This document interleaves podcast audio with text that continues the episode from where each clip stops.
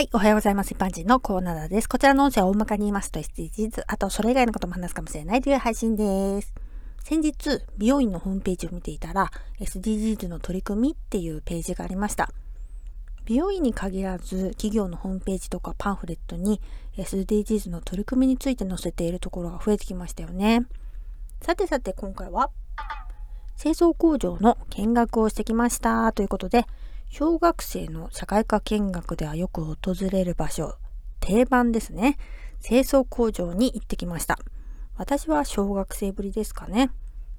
地域のゴミを集めて処理される様子をガラス越しに見学できるような綺麗な見学施設でしたよ。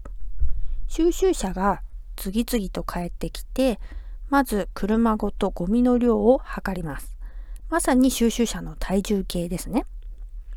収集車はプラットフォームというゴミを投入する扉からゴミピットというゴミを一時的に貯めるところへゴミを投入します。収集車が投入口にお尻を突っ込んでる感じ。働く車、かわいい姿に見えましたよ。ゴミはクレーンで掴んで運びます。まるでゲームセンターの UFO キャッチャーのようです。制御室の仕事も面白そうですよね。粗大ごみは破砕機で砕かれて鉄、アルミ、不燃物に選別されます。ゴミは焼却炉で灰になります。850度以上でダイオキシンが抑制されるそうです。だから今は昔よりもダイオキシンっていうワードを聞かなくなったのかもしれませんね。